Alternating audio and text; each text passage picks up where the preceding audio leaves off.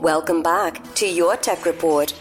Welcome back to your Tech Report. As always, Mark Aflalo and Mitchell Whitfield with you, except this time Mitchell is not with me, but it's okay because I can handle things on my own. Uh, follow along with us on social media. It is at your Tech Report, Facebook, Twitter, Instagram, etc., etc., and YouTube. And the reason I bring up YouTube is because we've been doing something uh, as of late, the past couple of years, we've been focusing on uh, another category, I guess, of consumer electronics, and that is automotive. We love driving cars, so it's obviously no surprise that we love getting into new vehicles, especially when it comes to all the tech. And I guess it's kind of like a gray line when it comes to when it comes to all things cars in all shapes and sizes. So uh, if you head over to YouTube channel, you'll see some very cool in-depth reviews, uh, which is a natural segue into my next guest. And let's welcome my next guest. Matt Grootjen is a product manager for a very cool vehicle that I'll, I'll leave for a couple seconds uh, that was unveiled at this year's Canadian International Auto Show, and that company is Mercedes-Benz. Matt, welcome to your Tech Report. How Thank you feeling? I'm feeling very good. Thank you very much for having me. This must be a fun time of year for you because you've got auto show after auto show. Obviously, the Canadian International Auto Show is the big one for us here in Canada, but this this trend seems to follow us all around. Do you do you travel or you just kind of focus on what's going on here in uh, north of the border? Yeah, I tend to focus mostly on what's going on north of the border, but these days uh, we live in a world without borders, so we pay a lot of attention to things going on all over the world when it comes to tech and especially in automotive. So, so this year at the auto show, which is just I guess wrapped up a couple weeks ago, I was kind of on vacation, but we'll ignore that. Um, uh, a very big reveal from Mercedes Benz, and that is the EQC for which you are the product manager of. Now, this is a whole new line, which we'll get into, of course. But tell us first about this EQC, uh, about the vehicle itself. It's one of the first fully, or it is the first fully electric Mercedes Benz, scheduled for release in 2020. What else can you tell us about this car? Yeah, so the, the EQC is our first fully electric vehicle in the Mercedes-Benz lineup. It is part of our EQ brand, EQ standing for Electric Intelligence. And uh, it is similar size to our GLC lineup, which is a compact SUV. So uh, it fits perfectly into the largest segment uh, for the Canadian automotive market. Uh, the vehicle itself, what you get with it a lot of the design language is very, very much what you come to expect from Mercedes-Benz. Yeah. The lines are very much Mercedes-Benz. The interior is Mercedes-Benz. Um, we've just made some subtle design uh, differences to make you notice that uh, it's a little bit different as an electric vehicle. For the electric components itself, uh, we're going to have an 80 kilowatt hour battery on board. Okay. Um, and that's going to help you to get about 450 kilometers range. Now that's the NEDC standard, which is our European testing standard. Okay. The EPA North American range is still not available today. Okay. Um, and it's also, that battery powers two electric motors, one on the front axle and one on the rear axle. Those two motors will combine to give you all-wheel drive, which is great for, for Canada, especially with our long winters like we're experiencing this year and you get 402 horsepower and 564 pound-feet of torque. Wow. I mean, those are specs that you really don't, you know, look, you don't really see those specs these this day and age on just kind of standard SUVs, let alone one that's powered by an, an electric, you know, motor. Is is is? Can you kind of give us some insight into? You know, kind of what the process was in bringing a vehicle like this to market, because I'm sure this is not something that you've only been involved in for a couple months. This is something that's been going on, you know, from the R and D stage until this comes to market. How long is that process, and how tumultuous is it? Yeah, the process uh, is, very long, and for Mercedes-Benz, um, electrification is, is nothing new to us, especially within the whole Daimler family globally. Uh, of course, we have a rich history with Smart being electrified. Uh, we have a lot of electrified vehicles uh, throughout the, the bus lineup and truck lineup that we have globally. So there's a lot of learning that we've taken from those applications and are now applying to the new EQ lineup on the Mercedes-Benz side. Now, in the EQ lineup, aside from obviously the, the EQC, there are other models available in terms of different c- configurations like hybrid, et cetera, et cetera. What can you tell us about what this family is going to bring us? And kind of, I guess this is going to tie into that EQ Ready app that's really, really cool that helps especially Canadians figure out if it's time for them to make that jump. Yeah, so there's there's different levels of electrification that you can find in, in cars today. So you can go all electric, which is like our EQ lineup, or this EQC that we're going to have available. You have plug-in hybrids, where you have an electric battery that powers two electric motors, but you also have a gas engine on board as well. So you kind of get the best of both worlds there. Short electric range combined with uh, a gas engine. Or you have a hybrid where it relies mainly on the gas engine and it is partially supported by an, an electric motor as well. So there's kind of three different stages of elect- electrification. For us, EQ is all electric. Then we also have EQ Power, which is our plug-in hybrid lineup, which we'll start to bring out um, across our different lineup that exists today. And then we have EQ Boost, which is that hybrid part of our lineup, which we're starting to bring out on our 450 variants, as well as some of our AMG lineup. And really what the hybrid powertrain means for Mercedes-Benz is um, using electrification as a way to get better performance out of our vehicles, especially on the AMG side of the lineup. So we're going to take the, the, the torque and that added power you can get from an electric motor Yeah. and apply it to get more performance. Now, have you had a chance to drive the EQC at yourself? I sure have. Tell me about your experience, like uh, as candidly as you can, you know, because it's hard to describe an experience of being behind a, the wheel of a car other than you know doing it yourself. But what was that experience for you the first time? What were you expecting, and how did that maybe differ? Well, I guess the most interesting part is when you power on the car and it's still completely silent. Yeah. I think that's the thing that strikes you right away. From 0 to 30 kilometers an hour, an electric vehicle, it's about 20 decibels quieter than an internal combustion engine vehicle, which doesn't sound like much. It's the equivalent to about walking through leaves in, in autumn or crinkling a garbage bag. Yeah. But once that sound goes away, it's eerily relaxing. It's very much what you would expect with a luxury product. And I think consumers, once they experience that, are going to be, um, you know, really blown away by, by how quiet a vehicle really can be.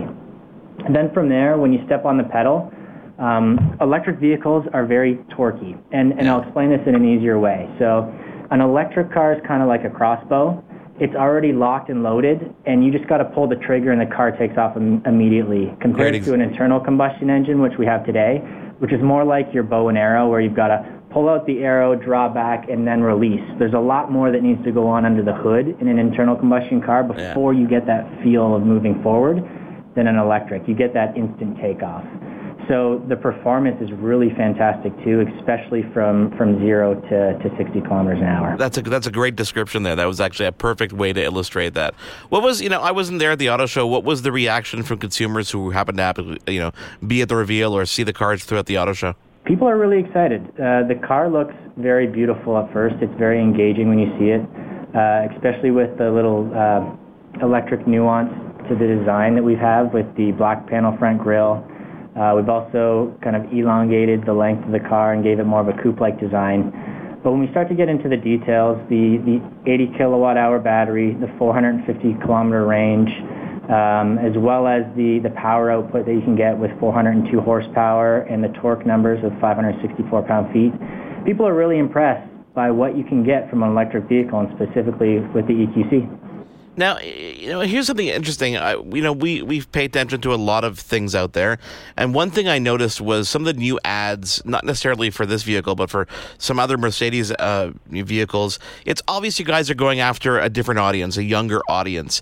You know, people, I think to this day, and I don't think I'm I'm wrong in saying when they think of Mercedes Benz, sometimes people believe that, that that brand is unattainable because it's it's you know not as affordable. But I think that the shift in advertising and the pricing that I know exists seems to be going after a younger market and kind of tries to send the message, guys, come check us out because we're we're not unattainable. We're actually more affordable than you think. Is that a correct assessment? Yeah, I think we're with the broad portfolio that we have across the lineup, the different offerings that we have, we definitely can cater to different audiences depending on, on the, the vehicle that they're looking at in the lineup.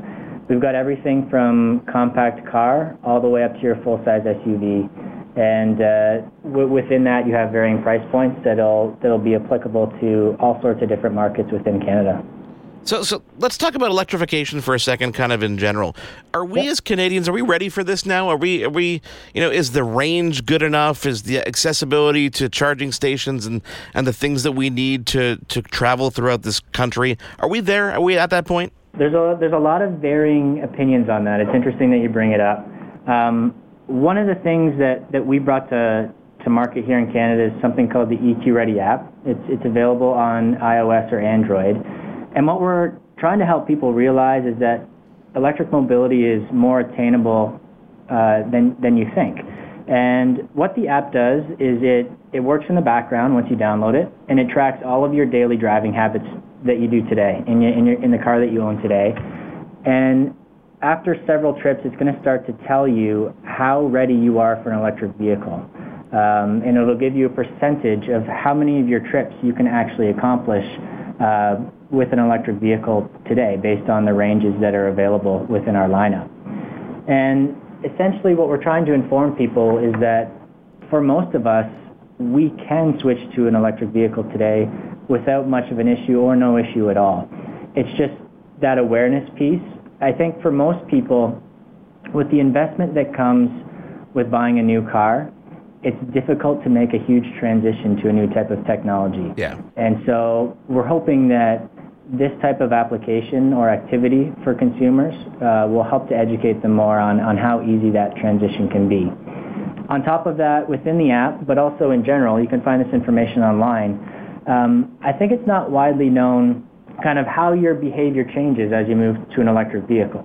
Uh, when you do move to electrics, and this is from talking to EV owners today, Yep. most of your charging happens while you're at home. And in fact, it happens while you're at home overnight while you're sleeping. So every morning you wake up to a full charge. So you start every day with the ability to drive 450 kilometers off that charge, which is going to be suitable for more than 95% of your daily driving. And so that's one big thing. On top of that, on those days when you do need to drive more than that, there's over 9,000 public charging stations available in Canada today. Oh, wow. And, and to put that into perspective, there's 12,000 gas stations. So the numbers are fairly similar. And um, as people start to find out those things and, and how your habits change and what type of public charging is available, it starts to sound a little less daunting switching over to the technology. Yeah, I mean, I just driving downtown in, in Montreal, and I know Toronto is very similar. It's actually it's it's easier to find uh, an electric charging station these days than a handicap parking spot, quite honestly. And sometimes you get even priority parking when you're when you're charging your car. Definitely, you're starting to find that a lot now. That many businesses are starting to put electric charging station parking spots right at the door, uh, and so that really is a benefit for for EV owners these days. Is that what you said? Nine thousand. So there's nine thousand in uh, across the country now. By the time this vehicle is actually released, it'll probably be up to, I guess, probably over ten thousand at that point. Probably a realistic number. What What's the release date? When we're going to see this this vehicle in the market? And what about the rest of the the EQ lineup? Yeah, so the EQC will be available early 2020. So we expect it the first quarter of 2020 here in Canada. And then after that, we'll have uh, more EQ vehicles rolling out. And the expectation is that by 2025, our goal is to have about 25% of sales uh, be from our electric lineup. Oh wow. Now, Matt, I have a question for you because I know, and, and I'm, I'm going to kind of go left field for a second here because I know you also work on connected vehicles and autonomous technology. I'm curious where you think where you think the marketplace is. I- Again, let's let's talk about Canada or even North America when it comes to um, our acceptance of autonomous vehicles because I think that you know it's been a while since we've heard negative stories, and I think those tend to be a little bit blown out of proportion sometimes. But I think that people, as more and more as I speak to them, especially on this show, seem to be more and more open to the the benefits of autonomous driving, whether it be assisting people in the way they drive today or just actually completely driving a vehicle. Yeah, that's, that's an interesting one. I, I, I, I do think people are getting more comfortable with the idea of, of autonomous driving. I think we're still a very long way off fully autonomous. I think there's a lot of factors, both regulatory um, as well as ethically and morally, that come with, with moving to fully autonomous outside of controlled environments. But the really great thing about where we're at today is that there's a lot of features that support drivers in driving today that, that we have throughout our lineup as well. Um, things like blind spot monitoring, lane keep assist, lane changing assist, um, uh, parking assist that really make driving a lot easier uh, for people today.